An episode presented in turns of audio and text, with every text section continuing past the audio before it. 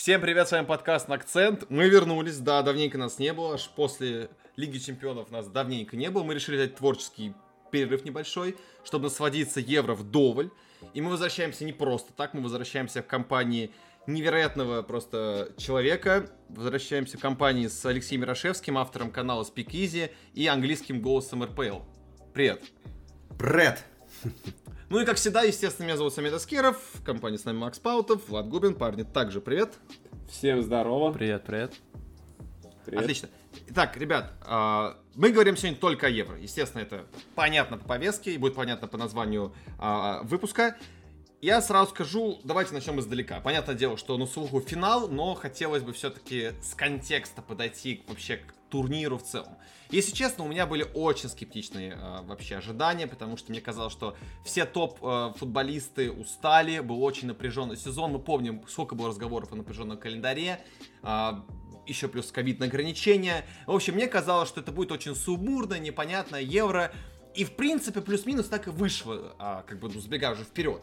Я бы хотел узнать ваши вообще ожидания от Евро, первоначально какие они у вас были, и э, то, как вы представляли себе этот чемпионат по ходу турнира, у вас менялось впечатление на турнире, или же наоборот вы считаете, что турнир, в принципе, был не очень интересный, или же наоборот, вы можете считать, что это исторически невероятный турнир, который просто, возможно, произошел все предыдущие, как и в Украине было, как было а, потом, когда Португалия выиграла чемпионат. В общем, даю вам слово. Давайте для разогрева пару слов буквально о том, какие у вас были впечатления до. Давай, начнем с тебя, Алексей.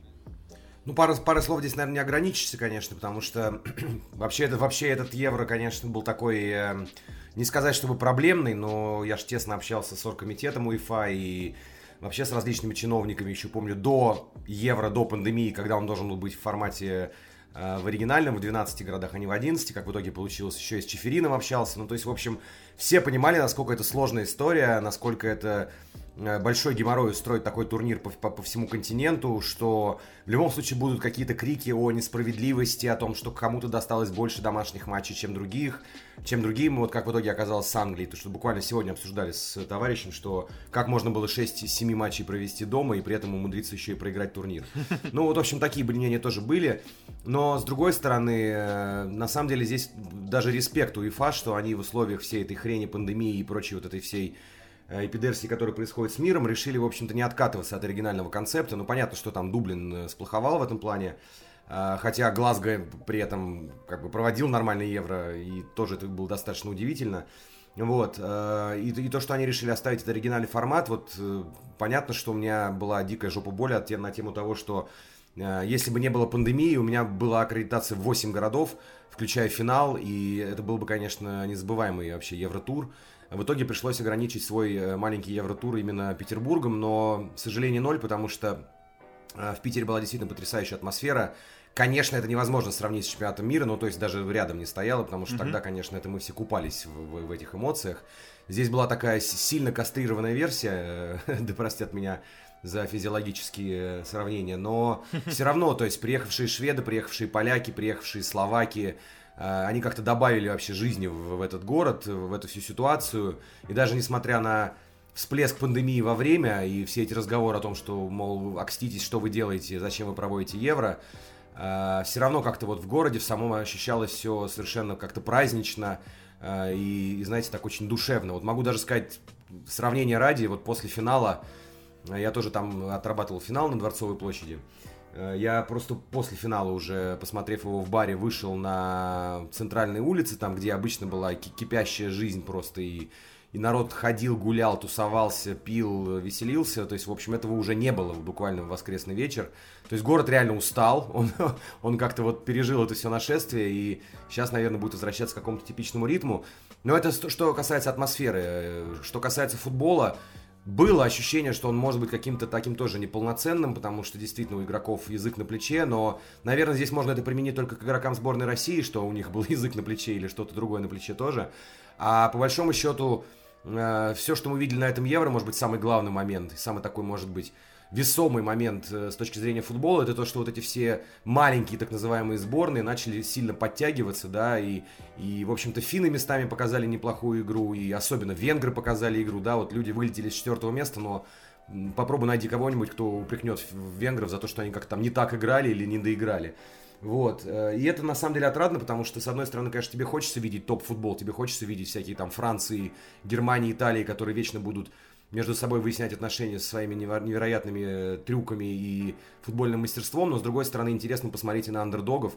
И таких андердогов было на этом Евро прилично, и Швейцария, э, и Чехия, и Дания даже в каком-то смысле. Ну и по большому счету то, что Англия вышла в финал, это тоже, в общем, такое андердоговое событие, хотя я знаю, что многие из вас со мной будут э, в этом плане не согласны, потому что я знаю, что некоторые из вас считают, что Гаррет Саутгейт великий тренер, поэтому в общем, мне в целом Евро понравился, если резюмировать, извините, что я долго треплюсь, пары слов я, как сказал, не ограничиться в данном случае. Мне, мне Евро понравился, и я прям испытал, э, ну, не то чтобы схожие эмоции там с э, клубными выездами или с чемпионатом мира в 2018 году, или с другими большими турнирами, но в целом это был все-таки такой, в общем-то, и футбольный, и атмосферный кайф. Хорошо. Так, э, да, ребят, продолжайте. Я как бы изначально пройдусь по атмосфере, потому что если смотреть э, именно вот и вот из таких вот низов, да, то есть не касаясь футбола, атмосфера. Это прежде всего, это самое главное. Ну, мне прежде всего запомнилось, что эта фотография, по-моему, в, в питерском метро ехали, по-моему, словаки, которые угощали всех водкой. Как-то фотографии, извини меня, это было мое видео, которое нет, я, я снял видел, и я, даже нет, выпил с ними это, водки. это да, я видел еще фотографии просто отдельно. Отдельно фотки там еще а, были. Ну да. То есть, вот я видел еще, ну, как бы и видео твое, Лег. Ну, блин, ну это охрененные парни. То есть, ты чё? Да, Если бы я был там, я бы с удовольствием сам бы с ними бахнул. Похер, что она теплая там, ну, похрен. А, ос- особенно их фраза, которая, к сожалению, не вошла в видео, что в ковиде водка, водка не выживает. Поэтому, в смысле, водки ковид да, не да, выживает. Да, да. Ну, так, а мне кажется, а в чем они не правы-то?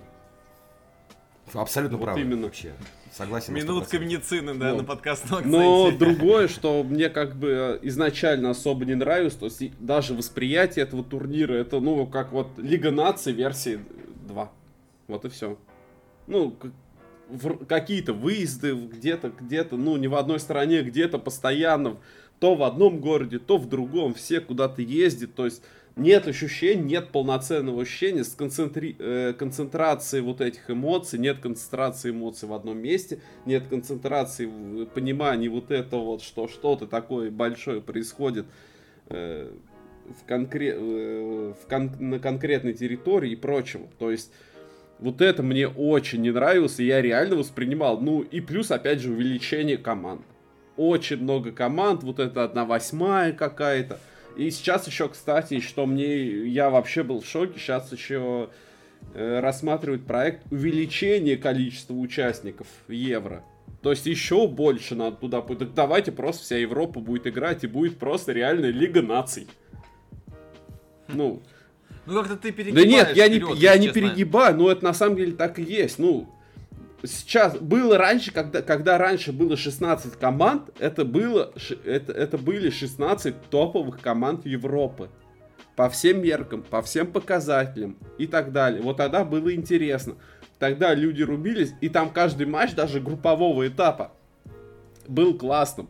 Но сейчас, смотри, там какая-нибудь северная там Македония играет. Кто на нее смотрит? Ты смотрел хоть один матч Северной Македонии? Северная Македония на нее смотрит, матч. и это главное. Я все их матчи посмотрел. Если кому интересно, я все матчи извини, что посмотрел. Переб... Извини, что перебью, ребят. Влад, а как раз таки хотел тебе вопрос задать. Как бы ты у нас человек, отвечающий за цифры, за теорию и так далее. А я как раз, кстати, вот задать вопрос не столько по атмосфере, сколько по вот этому обновленному формату. То есть и по правилу выхода в плей-офф, и вот по расширению групповой сетки. Вообще, как ты считаешь, положительно повлияло ли это на entertainment турнира, то есть на интерактивность турнира? А, помогло ли это точки зрения... Ну, я понимаю, что ты цифрами не владеешь по рейтингам и так далее, но как на твой вот, личный взгляд, так вот издалека, вот тогда диванного критика, так скажем, а, помогло ли это увеличить интерес к евро, особенно учитывая, насколько все а, как бы скептично к нему относились, то есть не было такого прям невероятного ожидания прям евро. А, ну и вообще в целом, да, именно отдельный момент еще по плей-офф. Считаешь ли ты вот эту новую инициативу, что 4 из 6 выходят дальше, а, классно? То есть понятное дело, что болельщики сборной Украины считают это классной инициативой абсолютно. Я думаю, они вообще не пожалели об этом. Но интересно твое мнение. Я считаю, что это удавшийся проект, это удавшаяся идея. Вопреки Максу, я так считаю. Да, я тоже согласен, то, что Северной Македонии делать на этом Евро абсолютно нечего. Команда была ниже уровнем заметно, даже чем э, Украина, даже чем Австрия. Они уступали им прям в разы. Да, Шотландии тоже нечего было делать на этом Евро. Команда тоже сильно по классу уступала, это было заметно. Но тем не менее, это помогает расширению интереса. Как много народу смотрело бы Евро, допустим, в той же Македонии, в той же Шотландии, не будь бы там их сборных. Не будь бы там, не знаю, сборной Словакии. Ну, то есть, это, это расширяет интерес, безусловно. Ну, какой интерес? Ну, сколько там населения? Ты знаешь, сколько в Северной Македонии проживает людей? Ну, условно, в следующий раз это будет, там, допустим, кто попадет за счет Лиги нации, условно, не Северная Македония, а Турция, например. Ну, Турция, она и так попала. Ну, блин, тут ты тоже сравниваешь Турцию, Он огромную страну. Можно, можно, можно, можно я свои 5 копеек Конечно. ставлю? Можно? Вот да, да, на секунду буквально. Вот мы говорим, да, про футбол. Понятное дело, что... Э, ну, кстати, Шотландию зря мы так приложили. Она все-таки умудрилась с финалистами в ничью сыграть. Э, и это единственный матч, который Англия... Но это матч жизни так, для не них выиграла был. до финала, да. Конечно, вот понимаете, вот, вот мы говорим про футбол. Uh, да, Северная Македония и Шотландия не находятся на уровне условных там, даже Венгрии, наверное, в каком-то смысле. Но не, мне кажется, не в этом вся фишка. Понимаете, вот шотландцы нам на Евро подарили замечательных мужиков в килтах, которые дельфинов с голыми яйцами исполняли в метро. Ну, как бы не будь шотландцев, не будь этих мужиков, да?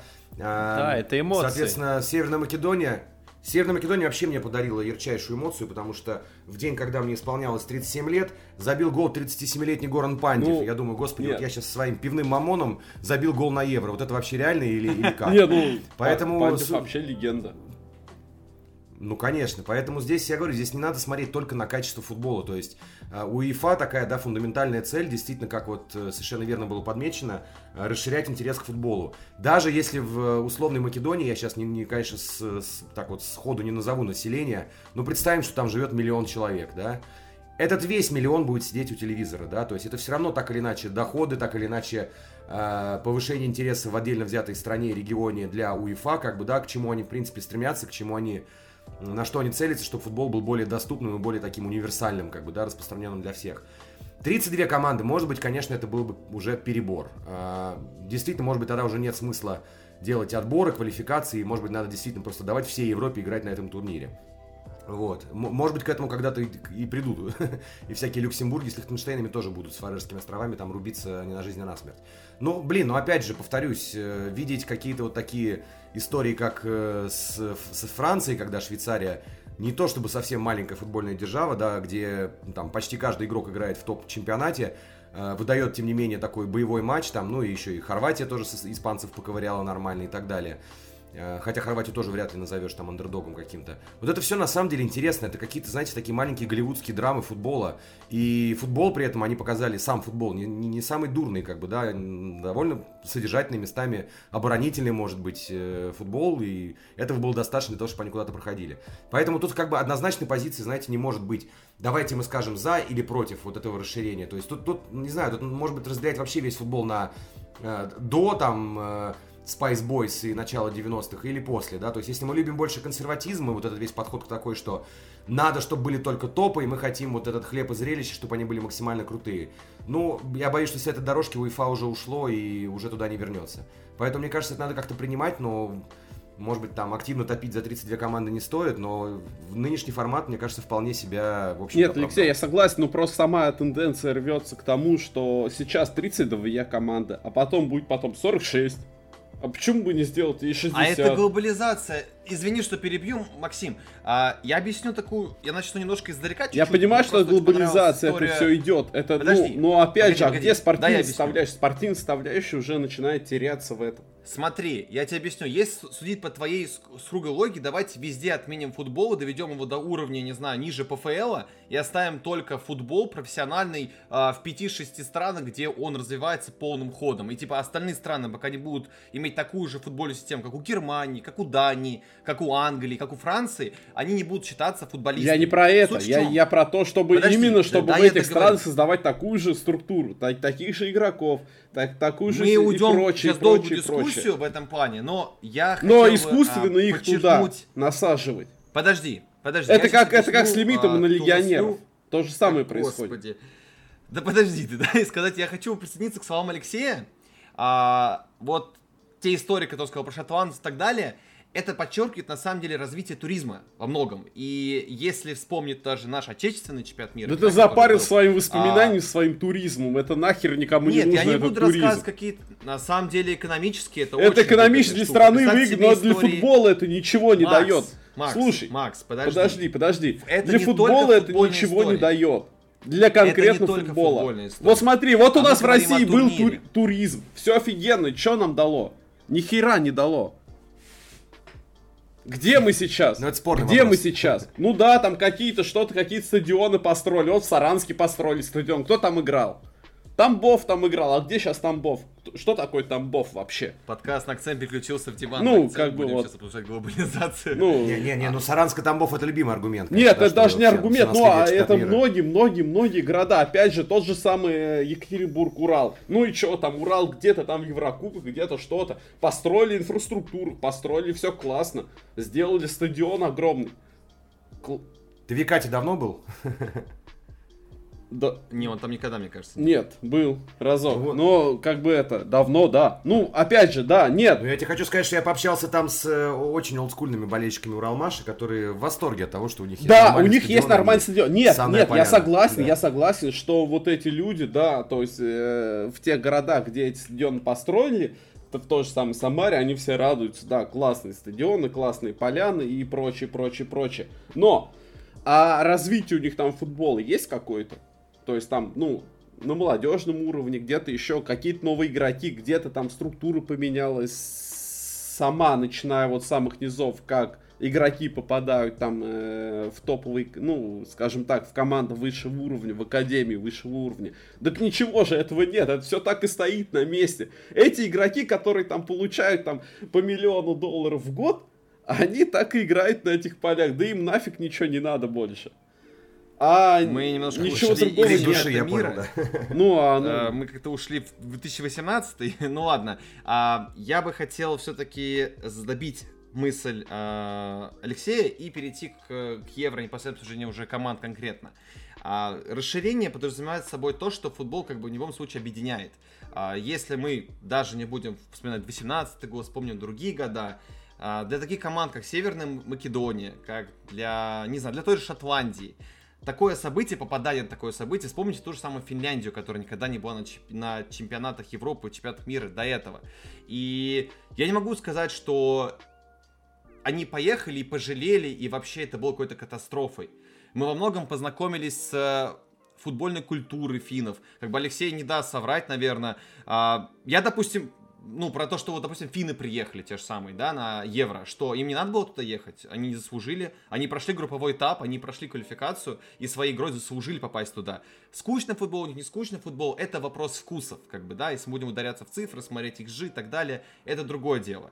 Но суть в том, что расширение формата, да, безусловно, согласен с Алексеем, что не надо там в 64 команды ударяться, там, превращать э, чемпионат Европы в Лигу наций, но расширение исторически как бы логично, потому что футбол, так же как и вся планета, развивается, расширяется, и интерес к футболу, он э, увеличивается. Тем самым, как появляются такие команды. Северная Македония. А вместо Северной Македонии будут потом другие команды проходить, да, и мы познакомимся с другими командами.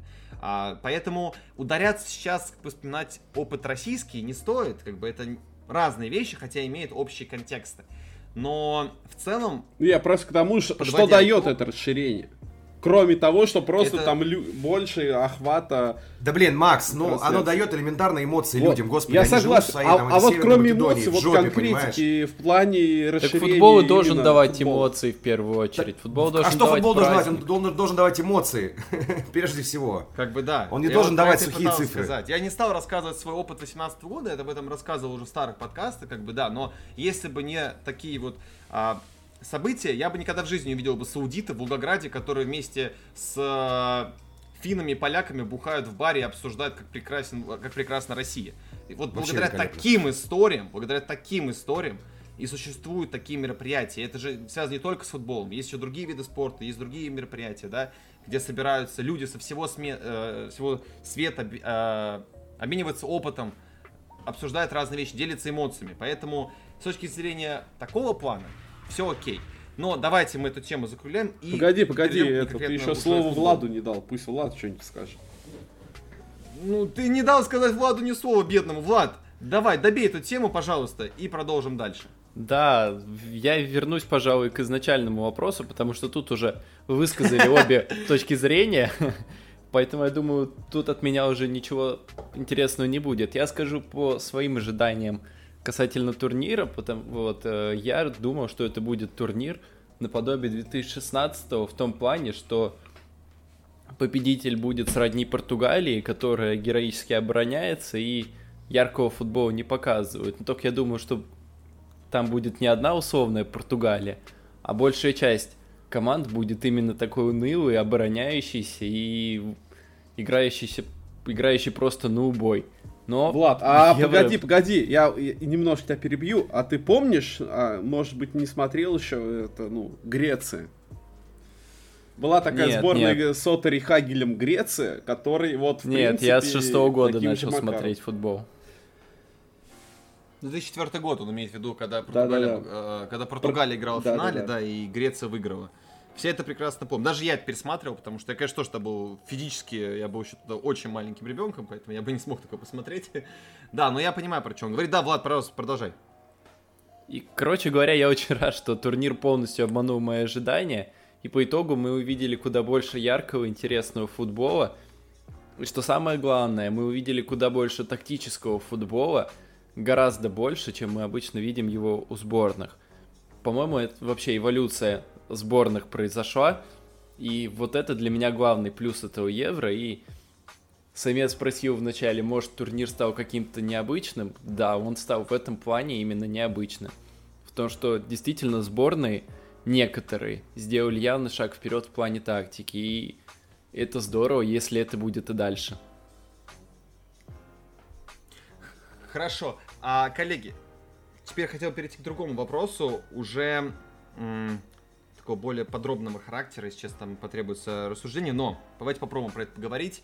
А, мы с Владом обсуждали на днях про то, что этот чемпионат мира, та- чемпионат, извините, чемпионат Европы удивил нас также различными тактическими тенденциями, которые раньше мы не совсем наблюдали, и в принципе, даже команда, которая победила, нам подарил какие-то новые тактические э, не эмоции, но новые тенденции, которые, как мне кажется, продолжатся уже на клубном уровне, а, либо же подтвердила те, которые были заложены еще в сезоне 2021.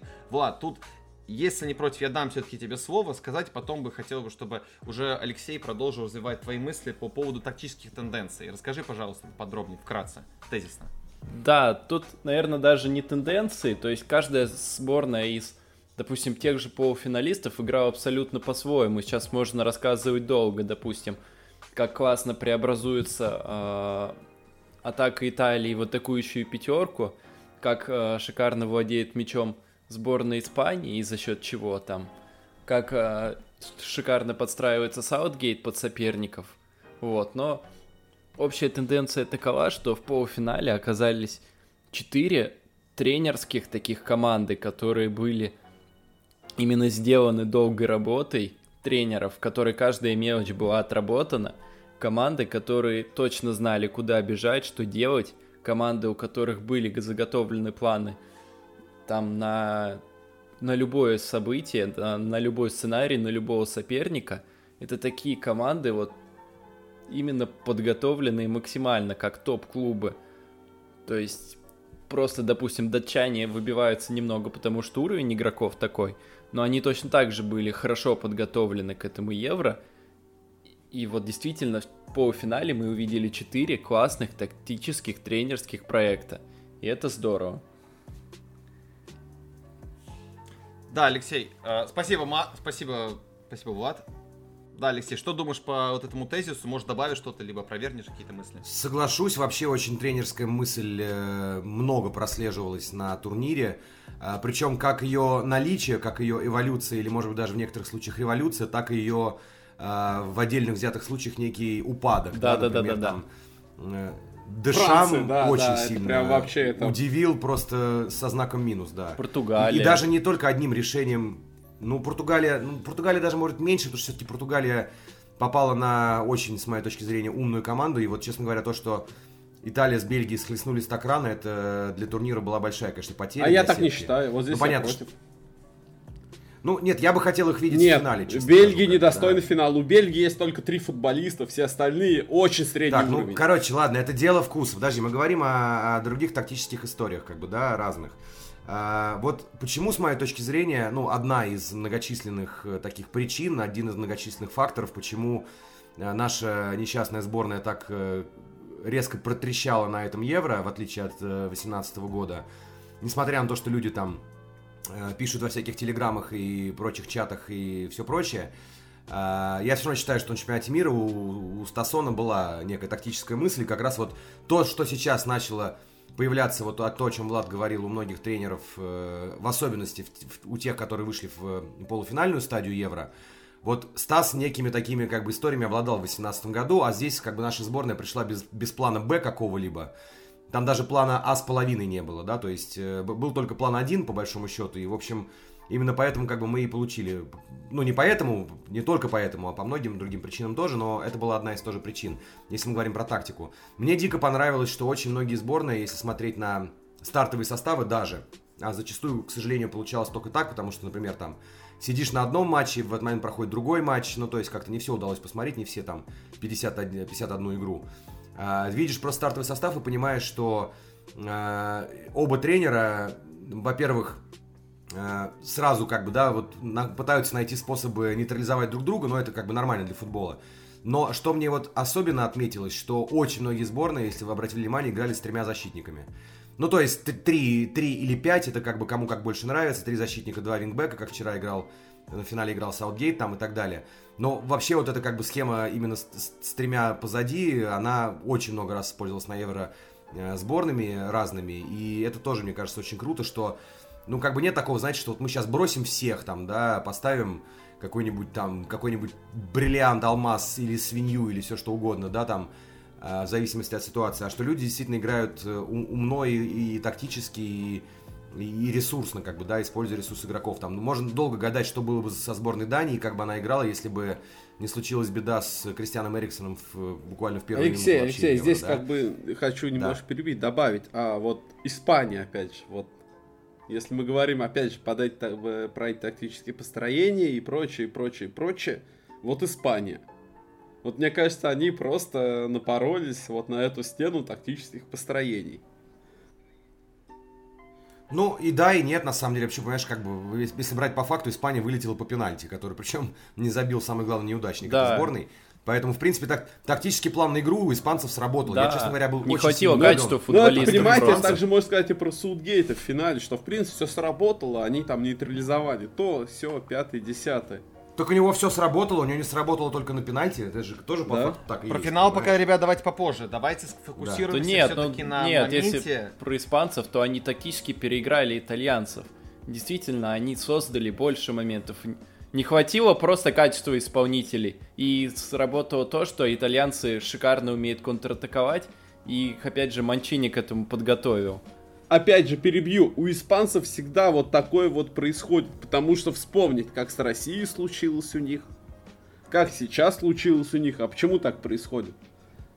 А я предлагаю так сделать. Смотрите, а давайте а, для того, чтобы это систематизировать разговор, а, можем пройтись по каждой из, ну, естественно, не по каждой команде, но из а, такой некий топ самых главных разочарований составим. В принципе, мы его, скорее всего, у нас у всех он плюс-минус одинаковый будет. Как бы, в первую очередь, конечно, гранды европейского футбола, такие как Франция, Испания. а, ну, Испания нет, Испания все-таки, как я перегну нас разочарованием. Но вот Франция, Германия. Давайте начнем с них, если не заражаете, конечно же. А, мы как-то говорим много про Францию, конечно, много говорили про МБП и так далее, но А, хотелось бы, допустим, начать с нее разговор. А, ребят, можете, в принципе, в любом порядке начинать. А, скажите, пожалуйста, в чем, по вашему мнению, бы, не ошибка, ну в чем причина, причины, точнее даже, такого неудачного выступления сборной Франции, действующего чемпиона мира, на секундочку, на Евро 2020. Начнем давайте... Я, можно я очень коротко Да, скажу, давай прям ты, супер да, коротко. Э, не буду растекаться мыслью по древу. Мне кажется, э, главная единственная причина неудачного выступления это просто отдельно взятый очень сильно провальный матч Дешама со Швейцарией, но это просто был, конечно, тактический кошмар. Э, и, ну, во всех смыслах, по большому счету, то есть, ведя 3-1 и отдав так игру, заменив Бензима и, ну, и, и вообще. Э, Это как бы, мне кажется, знаете, как говорят, блип. Это не, это не некая система, некая, некая системная ошибка Дешама, это просто один конкретно плохой ужасный матч. Я не думаю, что здесь надо делать какие-то такие прям фундаментальные выводы по поводу его работы. Э, Я думаю, что как... Ну, нет, ну просто как бы у каждого человека, у каждого тренера, у каждого профессионала бывает плохой день. Когда ты не справился со своей работой, со своей задачей. Вот мне кажется, это был такой день, потому что имея таких игроков, имея такой опыт, имея такое э, ментальное превосходство, в общем-то, по большому счету, над всеми противниками, я думаю, что Дешам просто вот выдал э, этот сраный стинкер, как сказали бы в Англии. Вот это мое мнение. Я не думаю, что здесь какая-то прям фундаментальная проблема именно в сборной. И, и- Хорошо, и- Макс, э, спасибо, Алексей. Макс, А давай. я дать тебе считаю, слово. что здесь это как бы просто продолжение той истории чемпионата мира, потому что мы видели, как на чемпионате мира играла Франция. Ну, по сути-то, давайте так, они выиграли чемпионат мира, но как они его выиграли? Ну, они что-то яркое показывают, какую-то игру. Да не было ничего такого. Там в надежде на Мбаппе, в надежде там на яркую атакующую тройку и так далее. Главное это обороняться. И здесь такой же план был. Такой же простой план, как в принципе испов- исповедуют, исповедовал и исповедует Саутгейт. Сзади аккуратненько, а впереди что-нибудь люди придумают. Потому что То есть, подожди, ты сейчас считаешь, что Франция вот так вот играла с Аргентиной на чемпионате мира? он так и играл. Я помню один матч, в котором Франция а- а- отборонялась, как ты говоришь, это был матч с Бельгией, когда они просто Бельгию высушили. Прежде всего, вот, ну, сама вообще история, сама задумка, сам план заточен именно на это. То есть они могут даже владеть мечом больше и прочее. Но у них сама задумка, заточка. Сзади аккуратно, а впереди вот как там, что там, кто-то придумает. Потому что у них впереди на самом деле звезды, ну, классные игроки играют там. Гризман тот же играет там Бапе и есть кому выйти на замену Слав и прочее. У них вообще огромный россыпь футболистов. То есть там... И у них это все продолжается, чемпионаты мира. Влад, согласен с, эт- с этой позицией? Да, Э, я согласен э, с тем, что это фундаментальная проблема Дешама в том, что Макс так озвучил. На самом деле, это видно было и по некоторым ну, деталям во время матчей. То есть у Франции через весь турнир прошла, допустим, одна конкретная проблема. Это открывание за спиной у Канте. То есть идет атака соперника, вся Франция не успела сесть, и за спиной у Канте всегда есть пространство.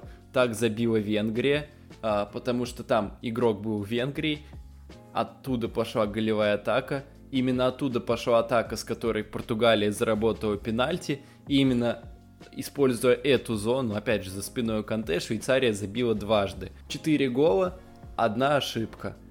Са- Дой, Саутгейт, Дешам об этом знал. Я думаю, если об этом говорю я, Дешам об этом по-любому знал. А почему он ничего не сделал? А потому что он поставил а, Канте в пару Погба. Канте, он не низкий опорник все-таки. В Челси, допустим, ниже играет Джорджиньо. Канте больше выдвигается, он иногда рискует даже, когда выходит в отбор, в прессинг. А, он не единственный и не низкий полузащитник, ну, низкий в смысле по позиции. А Погба, при всем том, какое хорошее евро он провел, он часто не отрабатывал, часто не возвращался. Почему Дешам это терпел? А потому что у него не было достойного плана в атаке. Потому что он знает, что Погба может выдать идеальную передачу на 250 метров, и Мбаппе ускорится и примет эту идеальную передачу. Вот в чем был его план, и из-за этого он не был готов к перестроениям, не был готов поставить Канте более оборонительного полузащитника, самого Погба поставить выше или на фланг, потому что ему нужен был Погба ниже, но Погба ниже плохо оборонительно, и вот что получилось. не было хорошего плана на атаку, в итоге ты пострадал из-за этого оборонительно.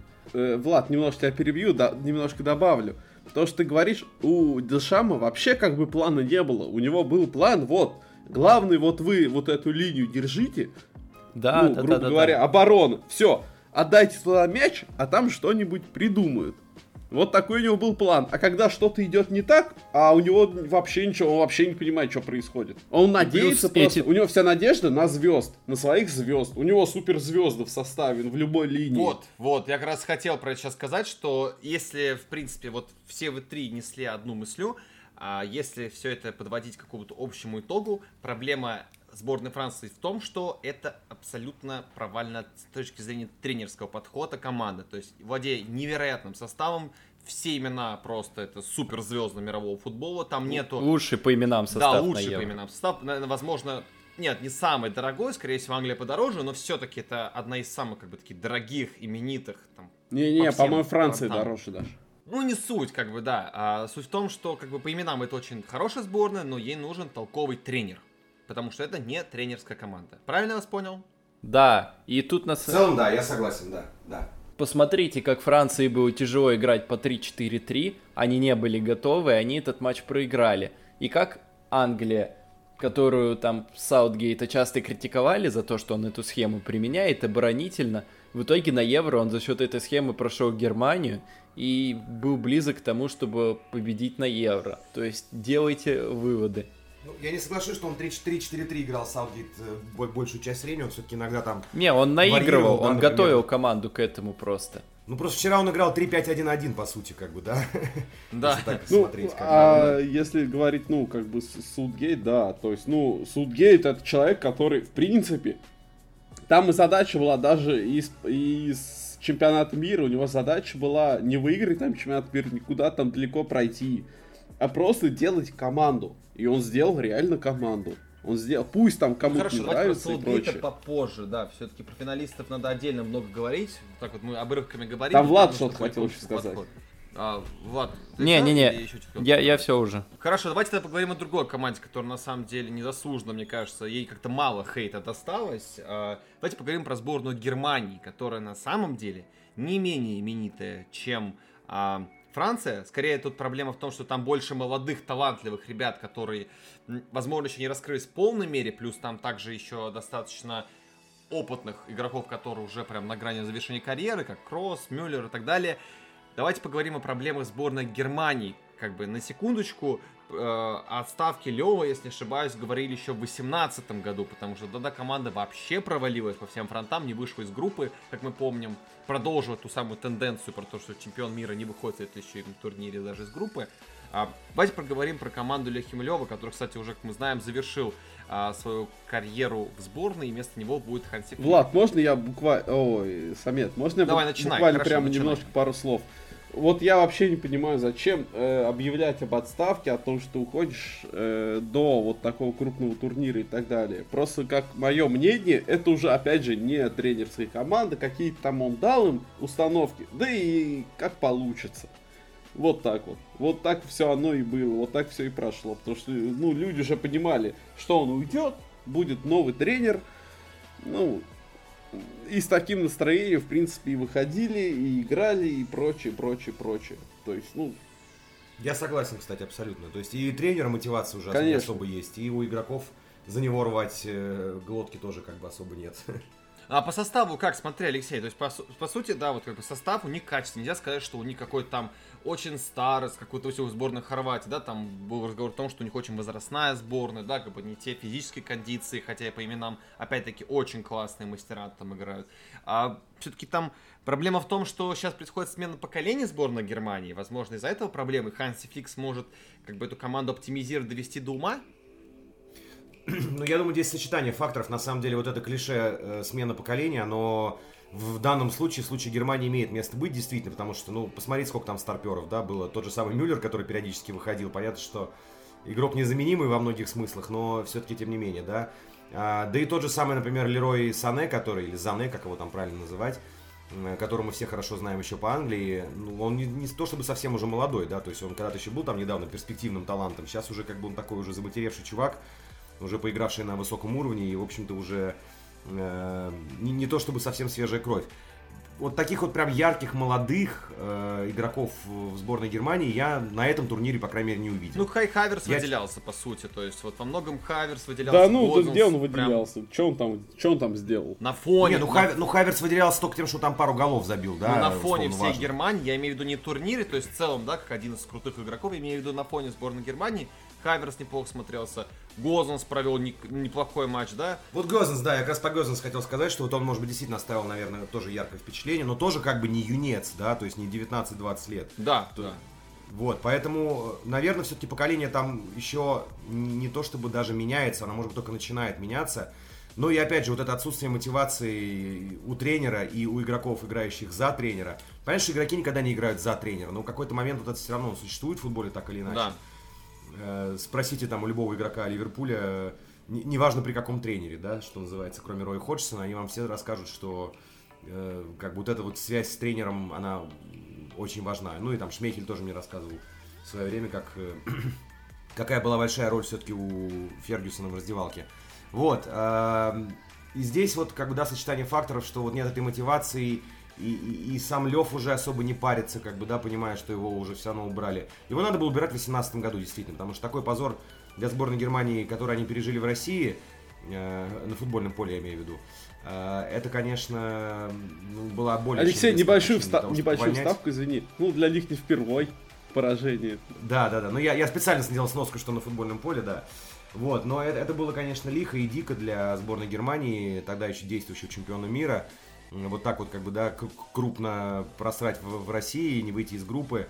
И почему они его оставили, я не понимаю. То есть, может быть, есть вот этот какой-то кредит доверия, который выписывается тренеру, который выигрывает чемпионат мира.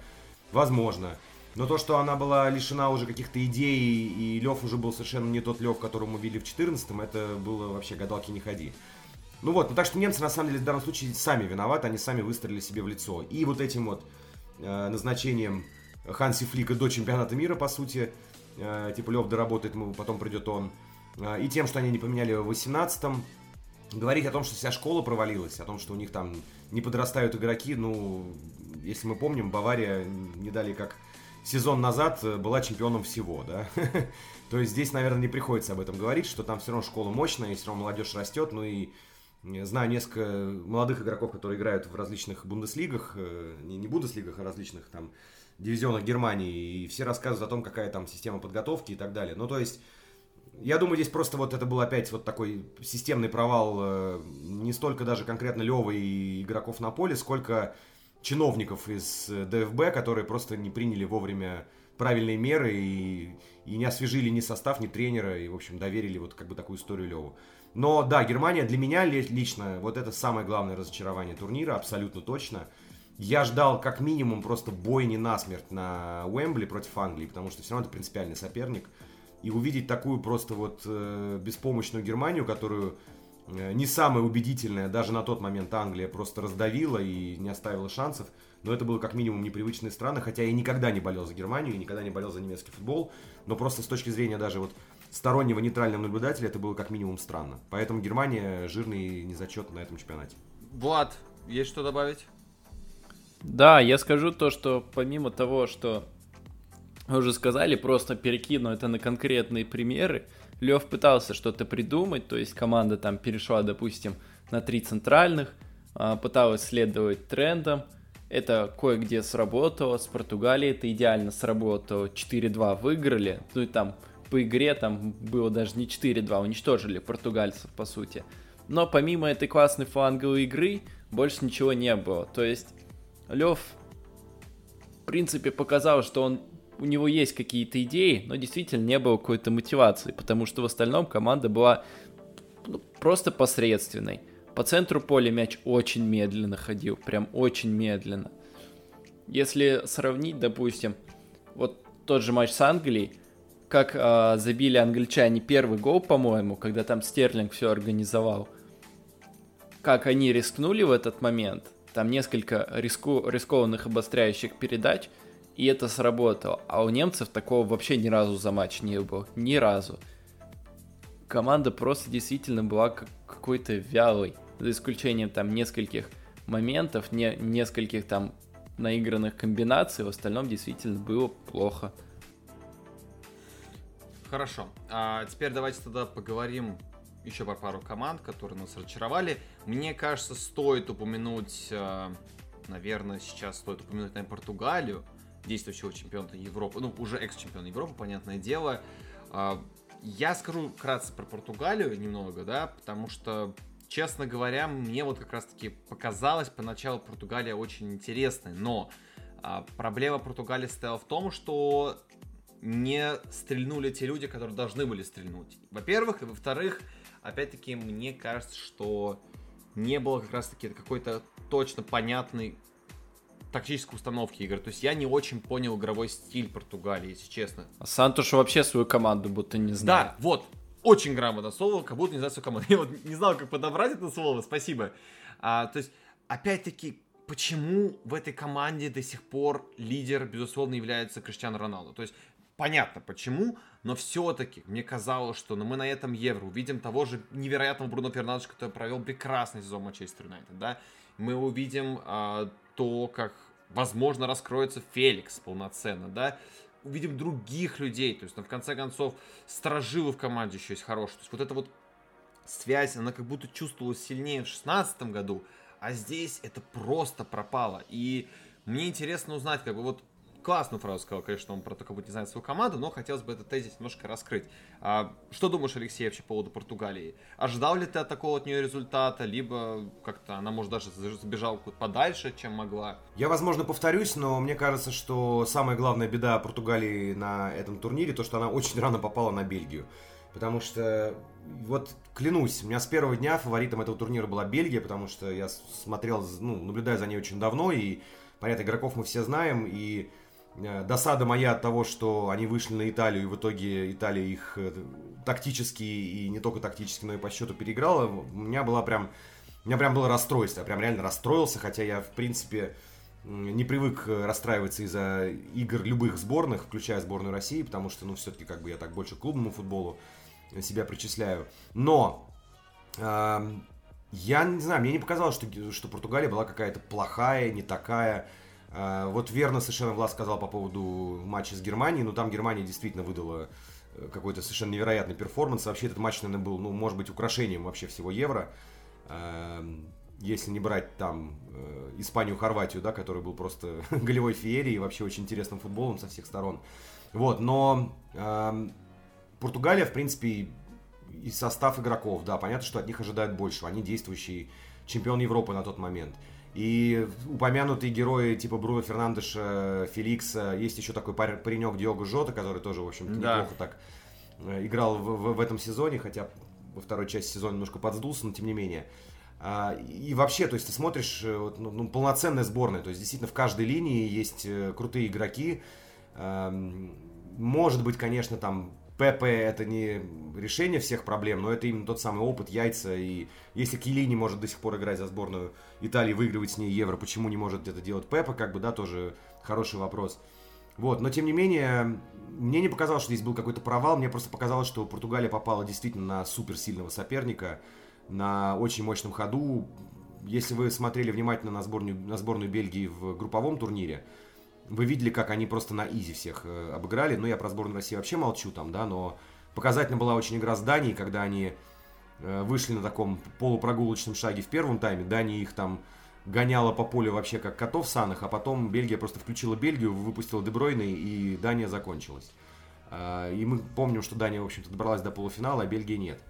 Вот, поэтому, как бы, да, вот мне кажется, что Португалия... А меня вот Бельгия в группе, наоборот, не впечатлила особо. Я вот, кстати, был на их матче против Финляндии, и там, за исключением там крутых, допустим, некоторых индивидуальных перформансов, структуры в атаке как раз таки не наблюдалось. Влад, мне кажется, они просто берегли себя очень сильно для плей-офф, как бы, да, и играли просто вот, вот насколько им нужно. Мне кажется, вот это в этом и был э, главный ум э, тактический и физический Бельгии, что они включали себя тогда, когда было это нужно включать. Uh, то есть, как это было со сборной России, там, да, 2-3 хороших спринта забега, и Россия закончена, да. Так это было с Данией во втором тайме, так это по большому счету было весь матч с Финляндией, который для Бельгии уже не особо что-то решал, уже понятно, что они были на первом месте в этой группе. Вот, и поэтому я говорю, что Португалия, Португалия мне просто кажется не фартанула. То есть попади Португалия на какую-нибудь условную Чехию, Э, ну, я понимаю, что это сейчас такая вилами по воде, потому что там турнирная сетка была совершенно другой.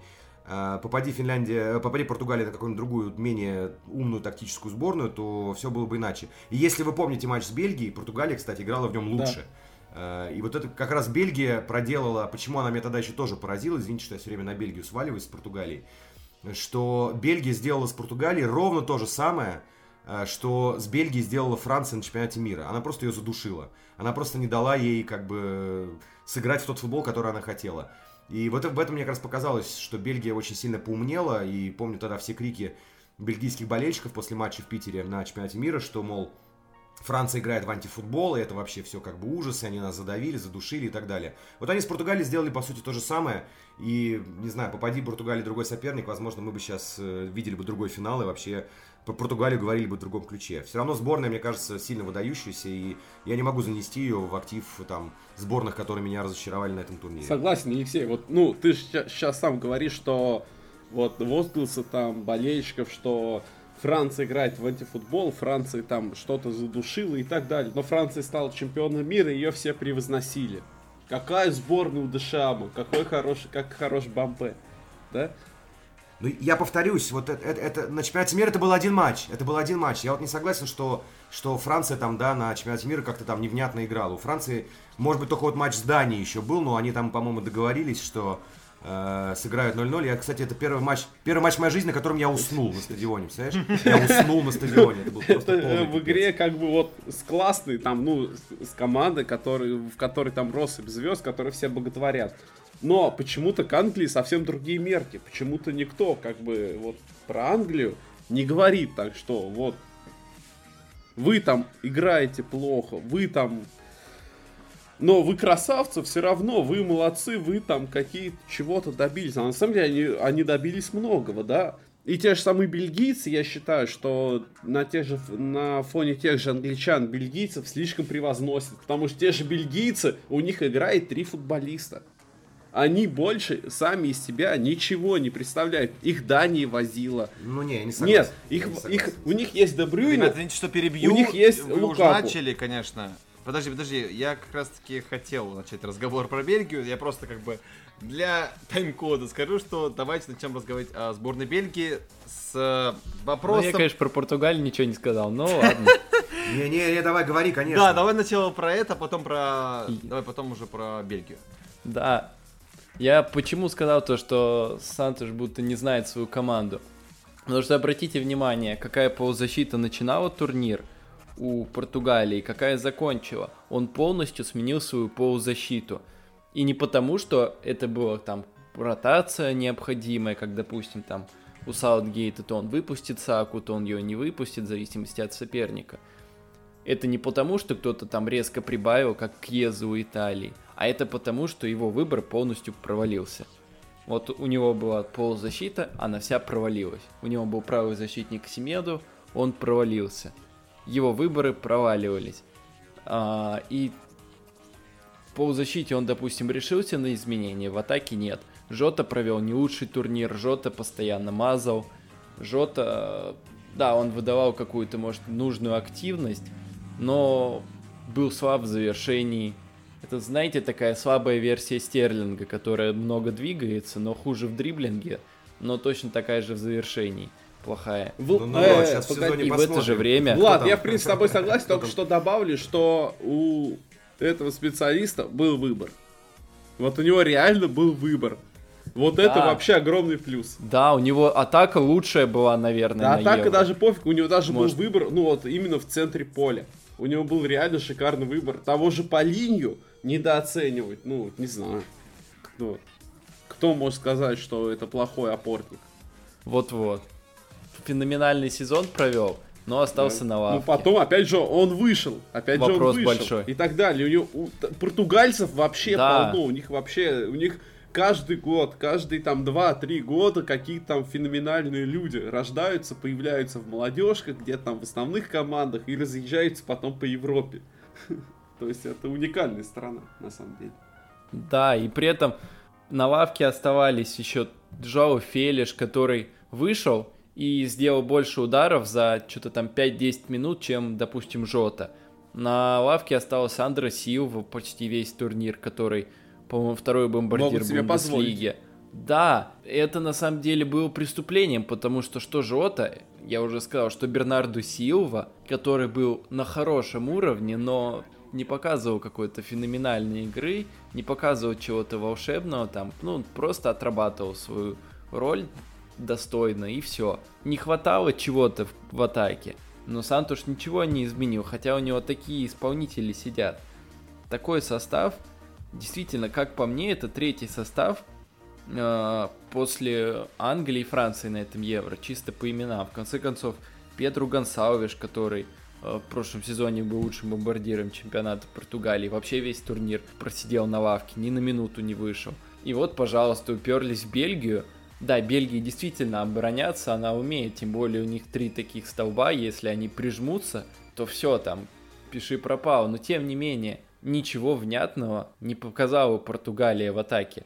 Да, они владели мячом, много били, но удары были издалека и бесполезные. Никакой структуры в атаке, и по итогу действительно провал, потому что команда была не сыгранная, резко менялась по ходу турнира, но где-то она менялась, а где-то недостаточно менялась, непонятно что, в общем. В общем, очень классная была сборная, но обидно, что Сантош так распорядился ресурсом. Да, это ж не Англия, не. Ну, может быть, как и Дешам э, катался на своей вот этой вот уверенности от того, что он уже тренер-победитель, поэтому, Нет, как бы, может ну, быть, это ну, сыграло ну, Кстати, да, да, да, возможно, да, скорее всего. возможно. Ну, Дешам-то на этой лошадке скакал-то, на лошадке чемпионата мира у него все-таки был вот этот. А ты знаешь, многие вообще скакали на этой лошадке. Мы знаем таких А, да, тренеров, да, есть один, скакали. даже в России Да. такой один есть, Даже такой, по-моему, знаю, осетин, да, осетин. Я бы даже сказал быть? два.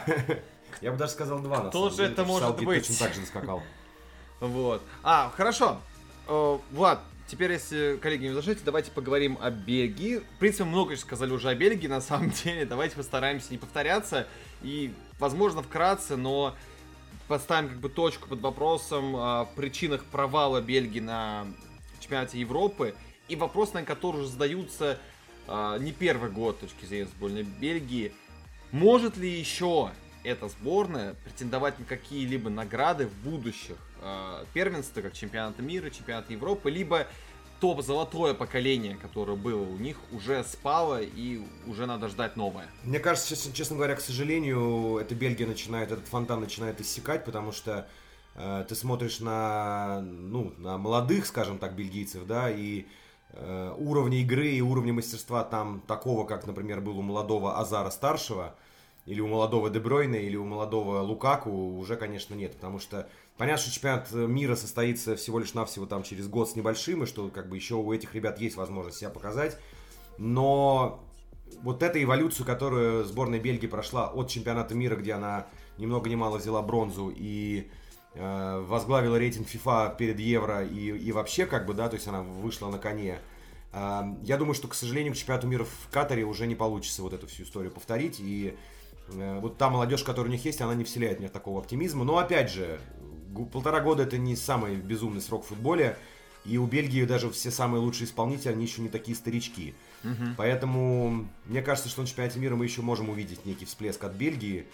Но вот сейчас ударить себя в грудь кулаком и сказать, что Бельгия фаворит чемпионата мира будущего, я уже не могу.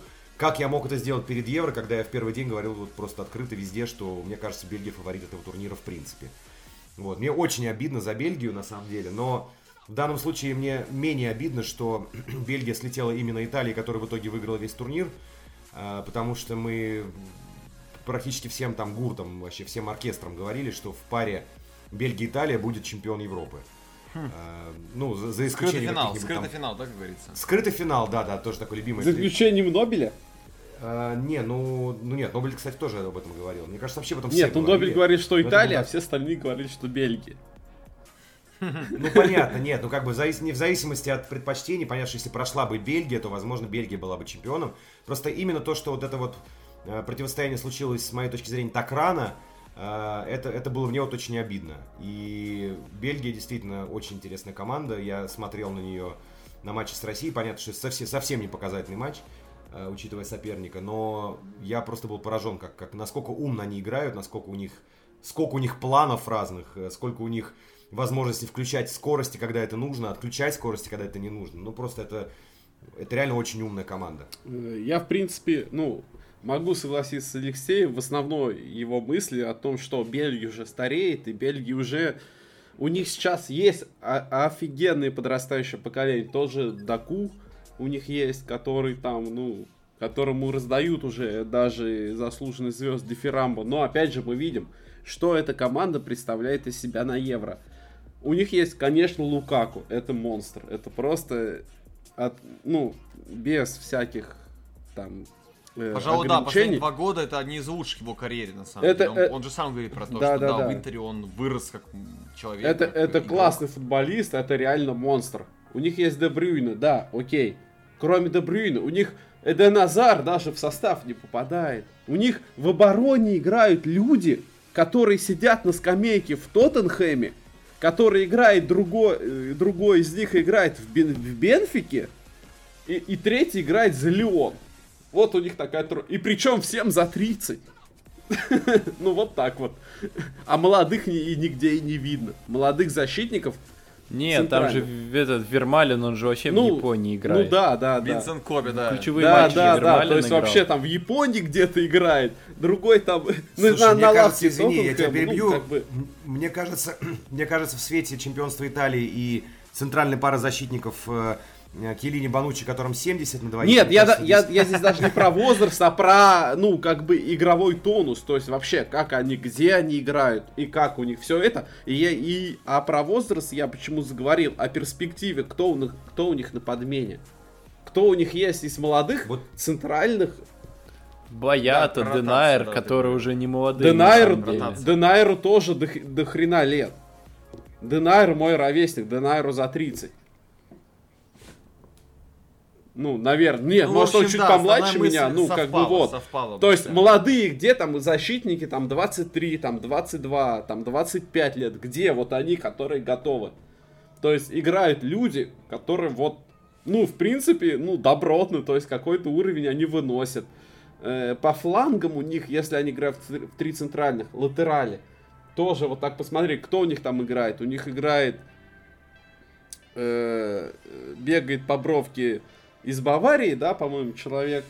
А по другой бровке, кто у них бегает. Ну, то есть тоже особо звезд у них нет. Они на самом деле и игры-то у них вот такой вот, что вот так скажем, вот так играет сборная Бельгии.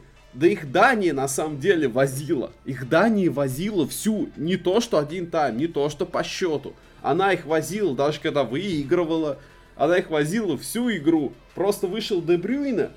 Да, вот они одну хорошую комбинацию провели. И потом Дебрюйна забил за штрафны, из-за штрафной ударом. Но по сути Дания создала даже PSG в этом матче, по-моему, в полтора или даже в два раза больше, чем Бельгия. То есть, ну...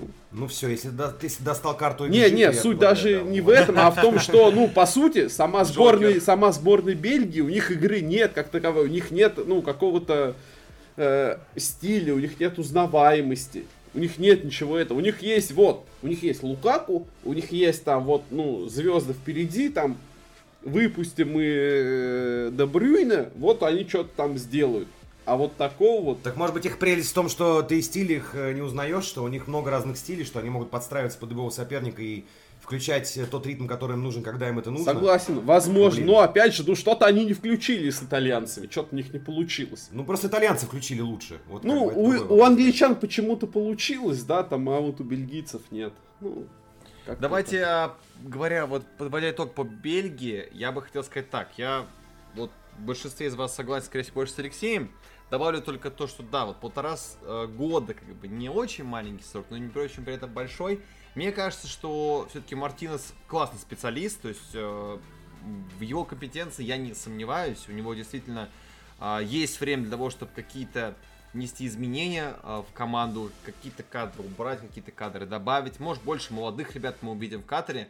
В любом случае, я еще не совсем бросаю надежды на Бельгию. Мне кажется, что этой команды есть еще возможность э, что-либо сделать, и поэтому, да, для них это Евро вышло не самым лучшим образом, и соперникам не повезло, и так далее.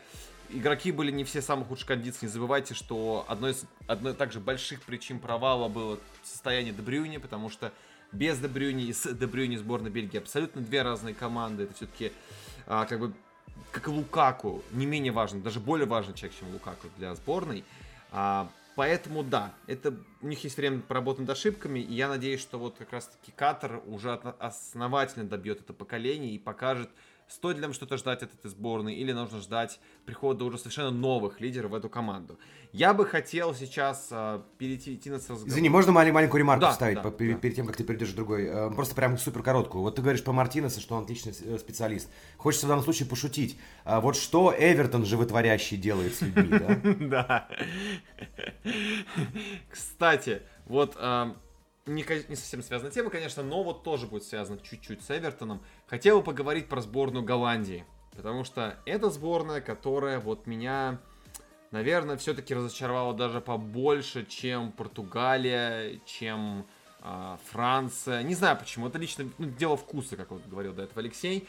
А, я как-то вот помню, посмотрел их первый матч против Украины. Что они вытворяли? Да думаю, ну, классные ребята, там классные ребята есть. А потом просто как-то бах, и все протухло, все пропало. Вообще, что происходило со сборной, я вообще ничего не понял.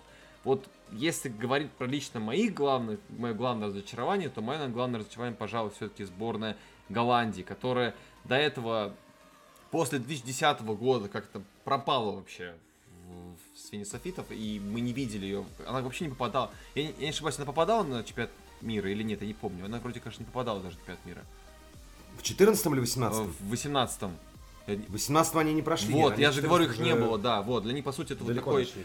да, вот турнир, э, такой впервые важный был, нужный был, да, потому что все-таки сборной очень много классных имен, да, то есть именитые футболисты. Нельзя сказать, что там какие-то ребята играют, которые там подающие надежды.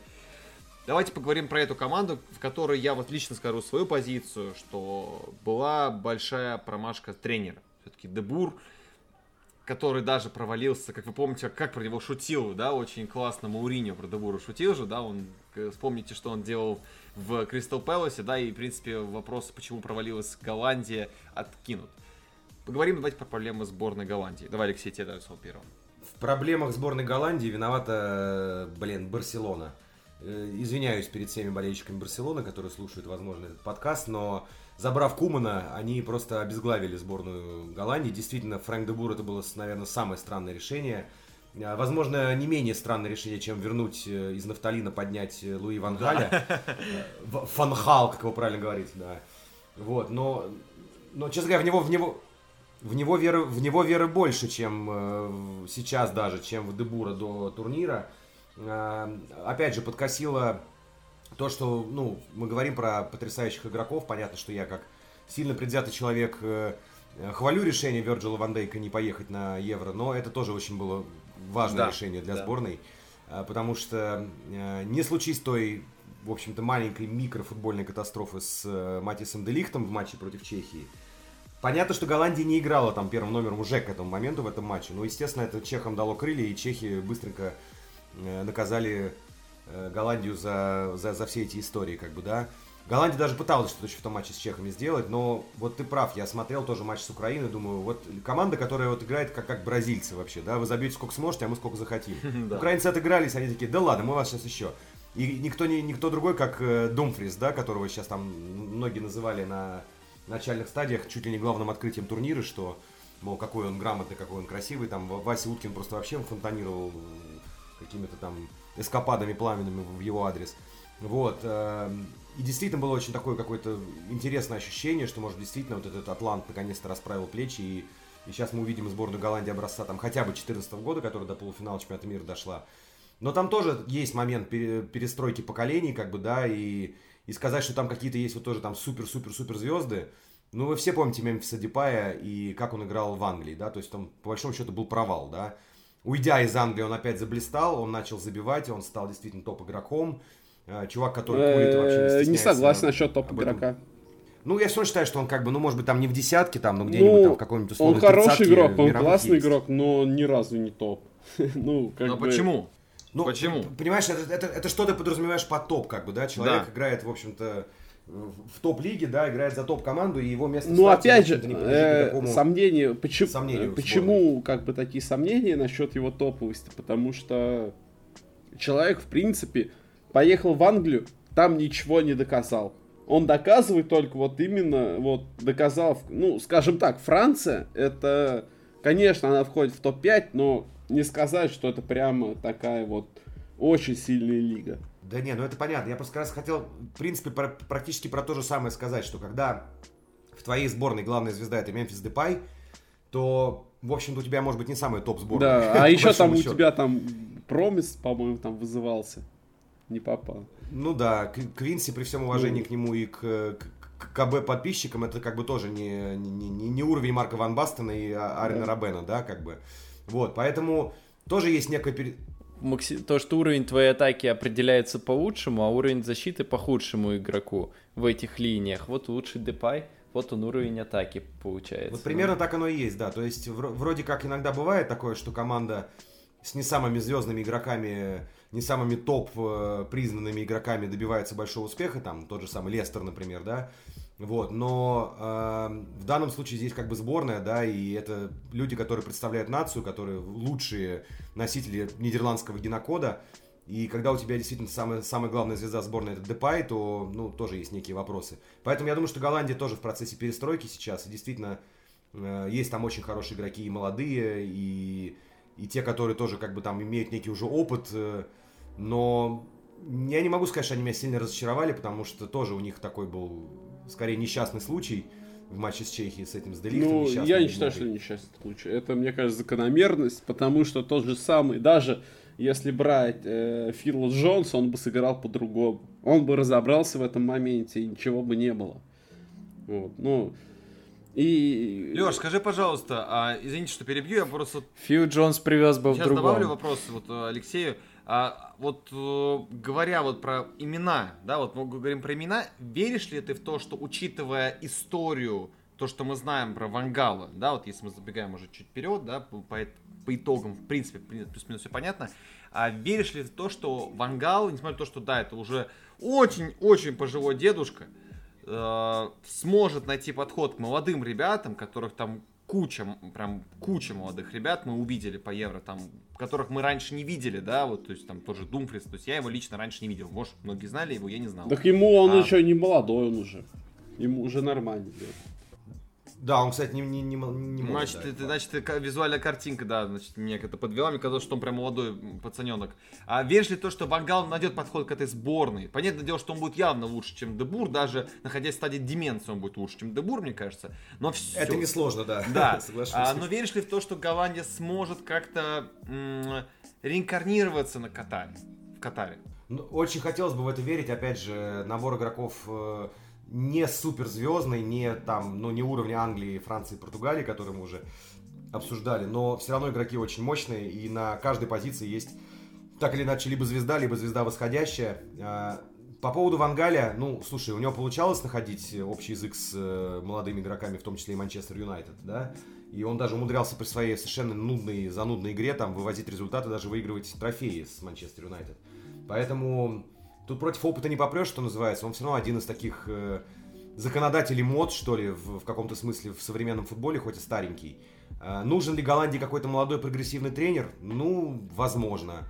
Но вообще история диалога тренера э, возрастного с молодыми игроками, это очень сложный вопрос, потому что мы все знаем Жозе Муринью, как он относился к молодым игрокам э, и что в итоге из этого происходило. Но при этом нельзя забывать, что Жозе Муриньо выиграл хреново тучу как бы, трофеев, да, с, с, разным, с разными игроками разных возрастов. Поэтому здесь, мне кажется, нет какой-то отдельной тенденции. Но, не знаю, я вот на фоне Дебура, конечно, верю в Вангаля. Но вообще, конечно, хорошо было бы вернуть Кумана, потому что этот человек абсолютно, мне кажется, был создан для работы в сборной.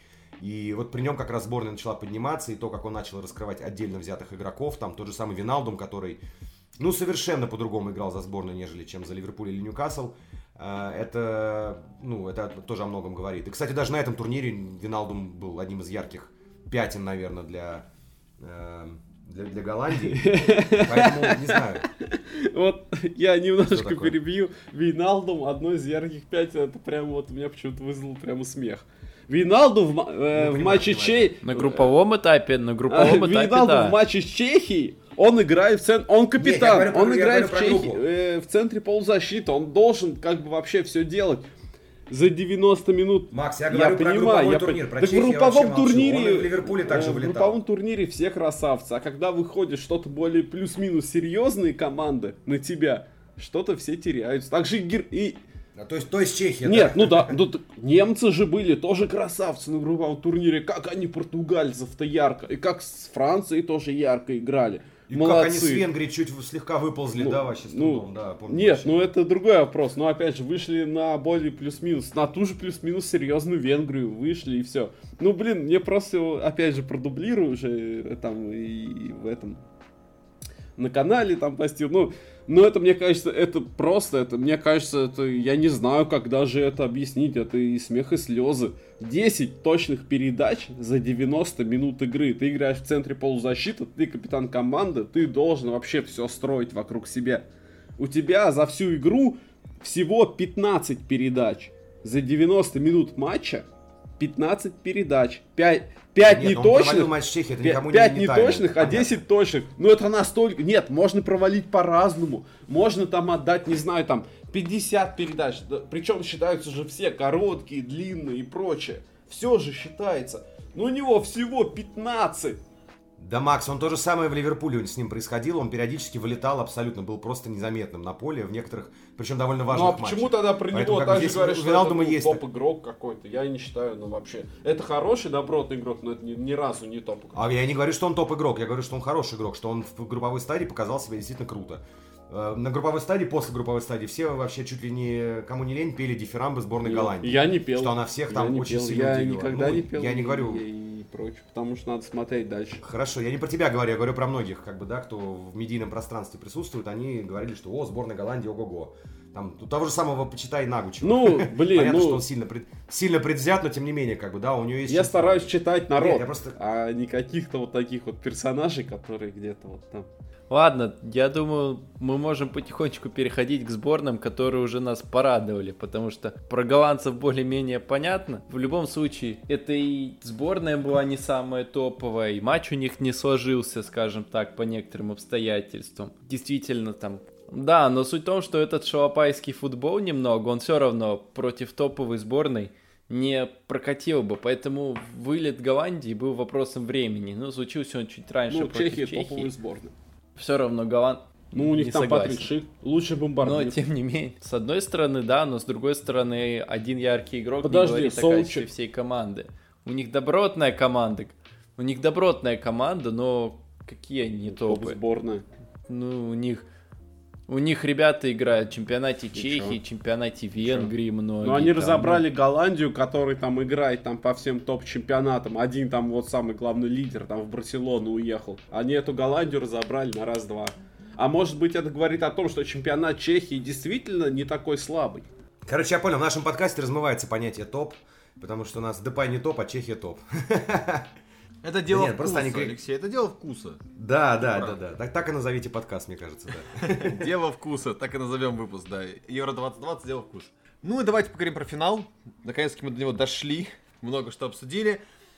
Дуда я вам полностью слово, потому что здесь так много хочется сказать, я даже не могу сформулировать свою мысль. Если говорить в одно предложение, могу уместить то, что Англия красавчики, э, итальянцы красавчики, э, Саутгейт очень сильно извините за выражение, просрался заменами. Вот и все. Передаю вам слово, расшифровывать как хотите. Это все, что я могу пока сказать. Даю вам слово, Алексей. А я даже, даже не знаю, что здесь добавить. Ты, собственно, ты все так резюмировал плотно и, и конкретно. Ну, в общем, в принципе, все верно. Да, я согласен. Англия красавчики, потому что э, вообще само попадание туда, это, это здорово. Это здорово и для какого-то общественного самосознания в Англии и, и многих других как бы факторов, да, все-таки там Э, неоднократно там работал и слышал эти мнения, что клубы и сборные надо разделять, у нас лучшая лига э, в мире, а клубы, э, сборная наша полное дерьмо, как бы и так далее. Но мне понравилось то, что специально за этим следил, потому что не всегда это интересно перед любым большим турниром, что пишет в прессе английской про сборную. Не было вообще никакого хайпа, ну типа, ну как получится, так получится. Неплохо было бы, как бы, домашний евро, вот эта вся присказка, что это домашний евро, неплохо было бы там далеко пройти. Как уже упомянуто было ранее, тоже верно, мне кажется, ну, я думаю, что это наверняка почти железобетонный факт, перед Саутгейтом не ставили каких-то сверхзадач. То есть ему не ставили задачу выиграть турнир.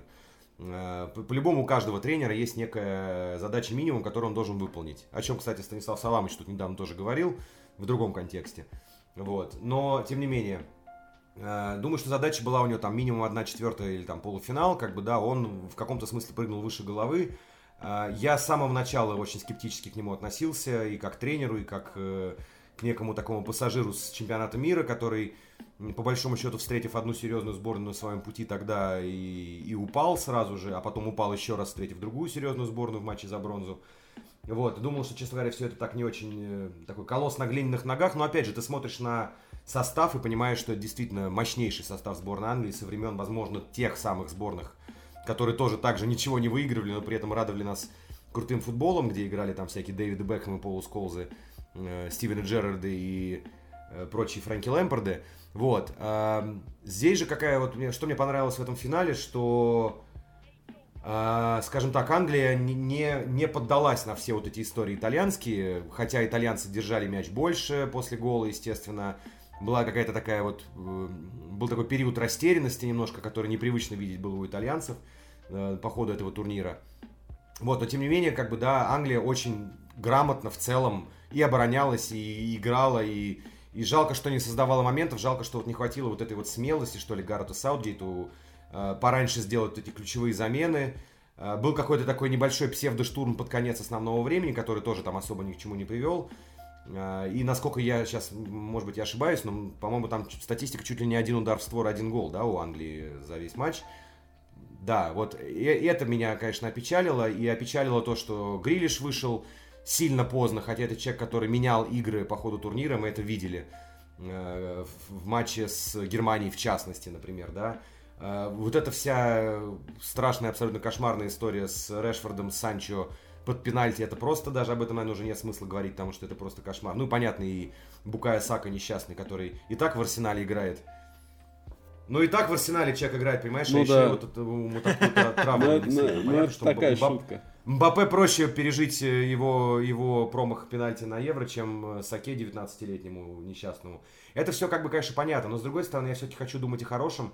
И мне кажется, что будь это Гаррет Саутгейт или не Гаррет Саутгейт в Катаре, но я все-таки думаю, что его, конечно, оставят.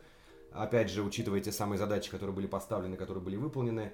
А, эта сборная, но абсолютно точно с, с каким-то потенциалом, с э, действительно грозной силой, Э, эту силу просто нужно обуздать, эту силу нужно научиться управлять ей, да, и вот у Саутгейта пока это не получилось.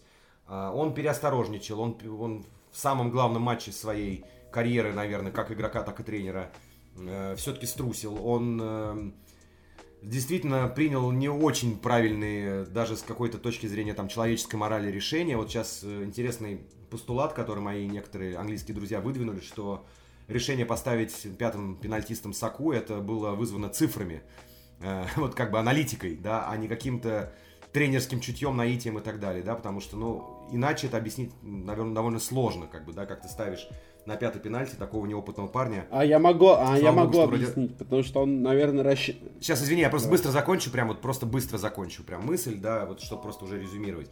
Мне, в принципе, в целом очень радостно за эту Англию, чего она добилась. Мне Э, страшно нерадостно за то, что вокруг этого создали английские болельщики на стадионе Уэмбли вокруг него. Ну, даже не вокруг него, а в, в особенности на стадионе Уэмбли, потому что футбол давно перестал быть э, матчем Вест Хэм Милволл, да, как бы, где можно устраивать какой-то полный трэш на стадионе. Когда безбилетники бьют билетников, это или и наоборот, это просто какой-то уже паноптикум. Я понимаю, что ковид, люди засиделись дома и так далее. Вот, но в целом, как бы, да, это все равно большой жирный знак плюс, такой же большой жирный, как э, флаг Англии, вот с точки зрения того, как она выступила на этом турнире. Но э, если совсем резюмировать, я не хочу растекаться мыслью по древу, потому что я не люблю сборную Италии традиционно, но то, что они заслужили взять эту чашку по совокупности, не конкретно в финале, мне кажется, здесь вообще спорить даже нет смысла, потому что, конечно, сборная максимально интересная, максимально раскрытая, которая готова, в принципе, биться с любой преградой с любым соперником, чего они показывали, там, может быть, в меньшей степени против сборной Австрии, где напоролись на высокий прессинг и немножко задохнулись. Но в целом это абсолютно тоже умный футбол, грамотный от Манчини. Э, привет Артему Сергеевичу Александровичу, извиняюсь, Дюбе, который считает, что он не тренер, а бизнесмен. Вот, но э, Италия, конечно, абсолютно заслуженный победитель. Жаль, что я не могу сказать то же самое про Англию. Жаль, что у меня даже нет возможности сказать, что типа Англия незаслуженно проиграла, она, к сожалению, наверное, проиграла заслуженно, просто именно по совокупности того, что сделала на этом турнире Италия. Но в целом финал был классный. Э, как сказал Уткин Вася, э, финал никому ничем не обязан, и он часто бывает очень скучным э, на любом турнире. Но здесь финал получился ярким, и даже вот этот сейф Пикфорда, когда он взял, извините на секундочку, от Жоржиню, который вообще не промахивается с пенальти. Как не промахивается? Он добавил такой ну, искры вот в этот. Косячит Нет, да, да, ты правильно сказал, да, вот про Жоржиню, это, конечно, было очень мощно. Да, и это был такой заряд просто совершенно невероятных эмоций. Я смотрел там в баре, где нас болеющих за Англию было там всего там человека 4, наверное. Все остальные почему-то решили, что они итальянцы с детства. Армяне. Вот. А, но, но, тем не менее, вот это дало какой-то, знаете, еще момент драмы, момент какого-то вот Ничего себе, Пикфорд, Пикфорд of all fucking people. Взял вот этот пенальти, да? И что сейчас какая-то будет развязка такая, ну и вот потом вот это все произошло. Поэтому нет, финал однозначно очень хороший, может быть он э, не такой драматичный там, как многие другие финалы, но с другой стороны он не такой односторонний, как финал 2012 года в Киеве, где я был, где итальянцев просто раскатали под орех э, те невероятные испанцы космические, и он точно совершенно был интереснее, чем финал прошлый в 2016 году, где вот это вот унылое катание Франции и Португалии до э, экстра тайма, как бы, да, то здесь все было интереснее и, в общем, респект и уважуха. Извините, что да, это Нет, я еще вопрос задам тебе сразу же, да, потому что по времени, понимаю, поджимает.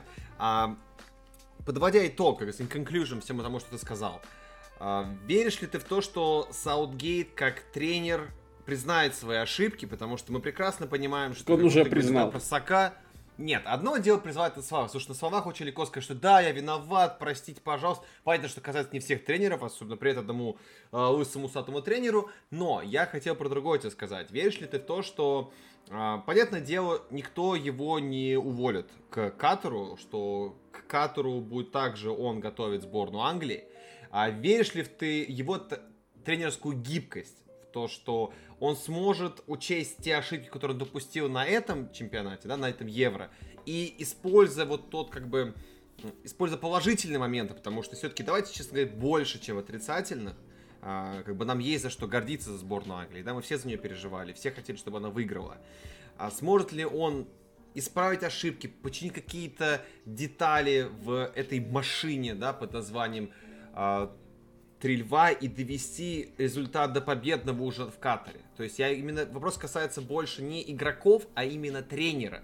Я понял, да, тренера. Ну, слушай, он обязан, потому что если он хочет быть тренером, будь то сборной или какого-нибудь клуба, он, он обязан учиться на своих ошибках. И миллиард примеров в истории, где тренер умудрялся выйти из этой ямы, да, и выйти потом в итоге на коне победителем. Эм, я верю, на самом деле, больше поверил в него, чем до этого, то есть он немножечко так меня переубедил, потому что в начале турнира, я говорю, я был абсолютно скептичен, я там, более того, даже называл его немножко шарлатаном и пассажиром 18 года, как бы не видя какой-то внятной игры от Англии в отборах Первый матч и в Лиге Наций. Да, понятно, да, согласен с тобой. Ты имеешь в виду первый матч по Хорватии? Да, или я, какой? у нас, короче, так вышло, что... Наоборот, а вот я не согласен полностью. Подожди, подожди, не договорил. А, так Хорошо, вышло... я, я понимаю, что с вами согласен. так вышло, что мы с Владом как бы собирались записать подкаст, мы его записали, но по техническим причинам не вышел, и мы там буквально полчаса поносили сборную Англии. Мы так ее поносили. Мы хвалили там только Филлипса и Райса, да, Влад, помнишь, да? Да пошли вы. А, да, мы хвалили только двух ребят, а все остальное так да, да, поносили. Мы даже какой кошмар. Fucking cunts! Fucking cunts! Fucking cunts! Кстати, кстати, о птичках. Вот э, Филлипс и Райс это тоже очень хорошее и очень интересное решение Саутгита, который весь турнир, считай, проработал. Они, по-моему, все матчи сыграли да, в старте. Да, все матчи. Э, в, в этой связке. Вот, Филлипс, на самом деле, вот забей он Италии, вот этот, э, когда он бил э, издалека, и там не, не так далеко прошло, на самом деле. Ну все, он был бы героем нации навсегда, как бы, да, а там, в принципе, могло это залететь вполне. Даже с рикошетом могло это залететь. Вот, поэтому нет, он действительно сделал очень интересное решение, и перед тем, как Макс устроит э, адскую эскападу в мой адрес, что он не согласен со мной по поводу шарлатанства в начале, хочу сказать как раз наоборот в позитив, что Саутгейт меня больше убедил по ходу турнира, что он э, может быть будущим этой сборной Англии. Я написал в Телеграме, что с ним или без него в Катар, ну понятно, что скорее всего с ним, конечно, там мало вариантов, что его уволят. Вот, но как раз это вот сейчас, наверное, он прошел уже такую самую главную проверку. То есть Сначала у него была проверка на чемпионате мира, хотя там никто ничего не ждал от сборной Англии. Они даже не собирались в Россию ехать, эти англичане, потому что, типа, мы никуда не выйдем, ничего не выиграем, мы говно, у нас тренер Там лох, еще политические да. причины были, помнишь, там политическая тоже. И, и, и плюс еще это, да, но на полуфинал-то они уже приехали так нормально. Ну да. бы, да, бо- более-менее контингентом, потому что поверили. Здесь та же самая история. Мне кажется, что как бы вот он, он, он зарядил все-таки эту сборную, просто ему надо найти вот этот грамотный э, подход, грамотный, что ли, не знаю, вот, э, как у алхимиков, да, вот гра- грамотное зелье сварить, чтобы вот, вот все вот эти компоненты, действительно талантливейшей сборной, у которой скамейка больше, чем 20 человек, она гораздо больше и длиннее, вот правильно использовать. Вот он в финале э, и, и то, и то, да, то есть он что-то использовал правильно, а что-то использовал категорически неправильно. Э, О, о чем я уже говорил. Вот поэтому я думаю, что на самом деле, если Гаррет, Са- Гаррет Саутгейт вообще хочет работать тренером дальше, где бы то ни было, он обязан свои ошибки э, проанализировать, принять. И я думаю, сборную Англии в Катаре мы увидим максимально сильную, заряженную и вообще интересную. Добавлю к тебе, с- э, добавлю к тебе, вот мы, к сожалению, ну, уже поздно возвращаться к этой тематике, когда мы говорили про тактические какие-то тенденции, мы забыли сказать про одну очень важную штуку, что это по факту первый именно турнир сборных, такой крупный турнир сборных, где применялось э, право пяти замен, плюс и шестая в экстра-таймах. Да это все И- пофиг, пусть Влад что-нибудь скажет. Подожди, подожди, я сейчас скажу, потом передам слово Владу. А, мы увидели, насколько важны эти замены и как они могут перевернуть ход игры, потому что, по сути, суммируя с экстра-таймом, ты меняешь больше половины команды на поле. А полевых, как бы у нас 10 человек из 10, ты можешь шестерых поменять. Это очень много. И именно это битвы замен. Как бы многие про это даже блогеры писали, что вот благодаря этому нововведению это намного улучшило футбол. Как бы мы про это спорили с ребятами, когда ам, шла неразбериха вот в Англии, да, вот то, что в АПЛ надо вести замены, не надо вести, как там Клоп против а, Скотта Уайлдера, помните, там был такой вот гру- дебаты были, то, что надо, не надо, у вас там скамейка большая, мы клубы маленькие, нам не надо.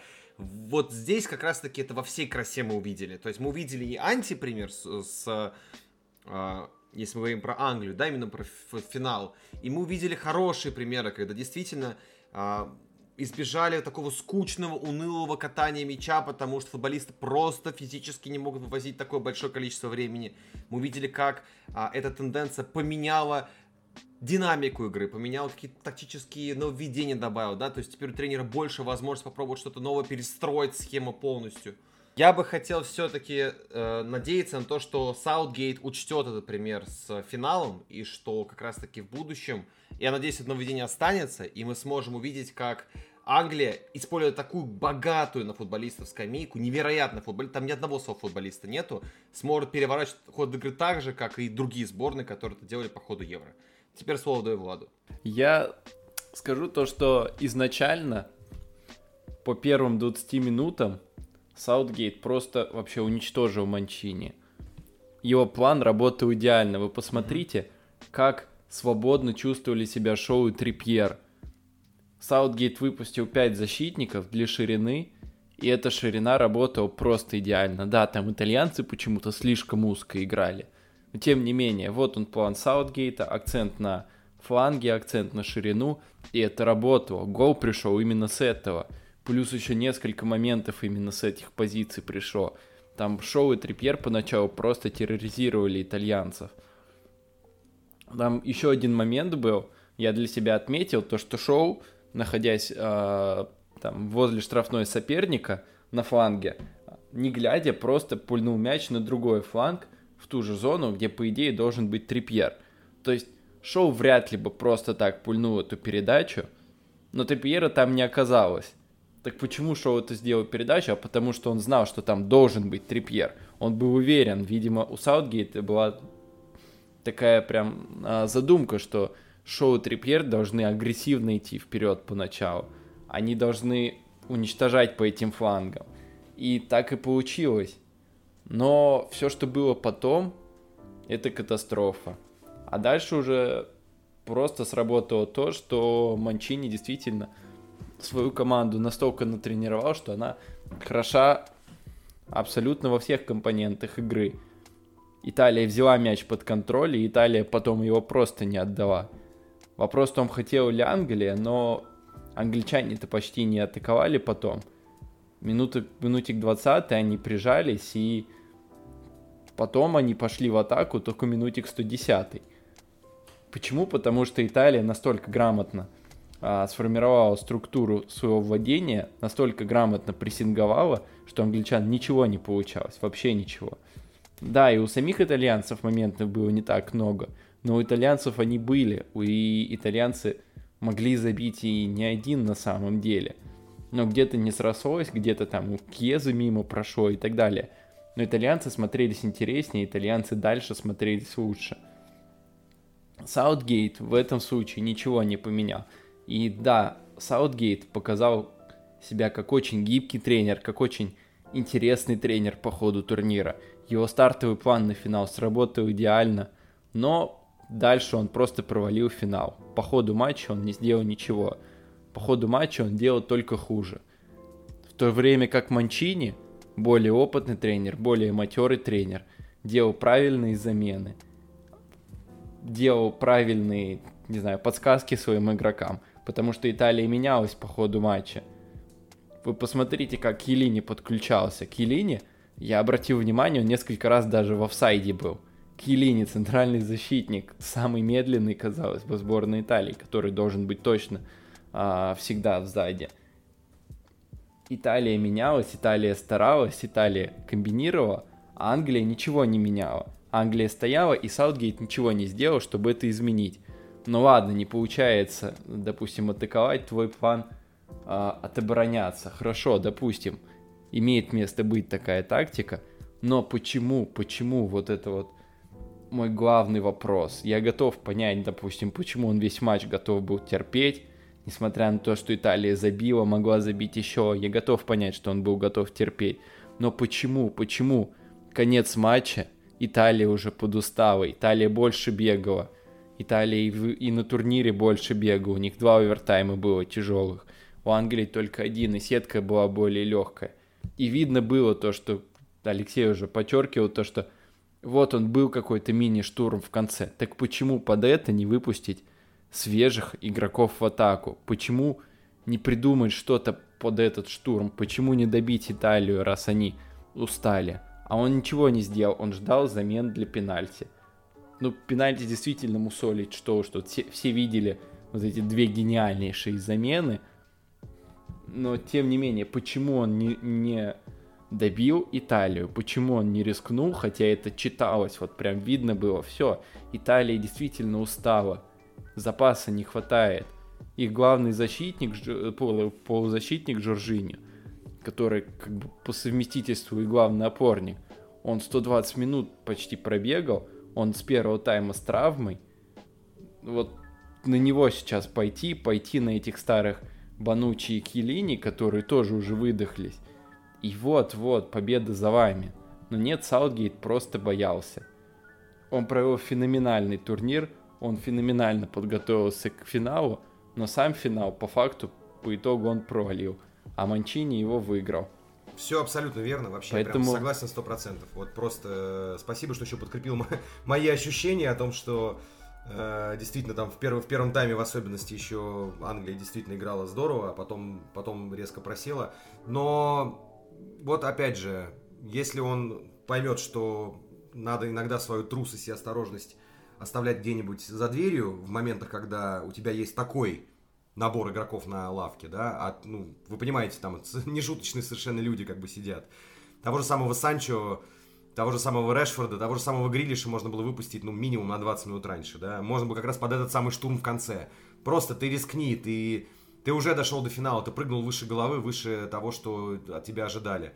Добей действительно, когда ты видишь, что э, соперник начинает прос, прос, просиживаться, просаживаться. Но еще более того, ко всем э, обозначенным тобой, Влад, постулатам еще добавлю то, что у них центральный защитник Килини был на желтой карточке за известное нарушение, которое уже стало самым большим мемом, по-моему, в интернете, да.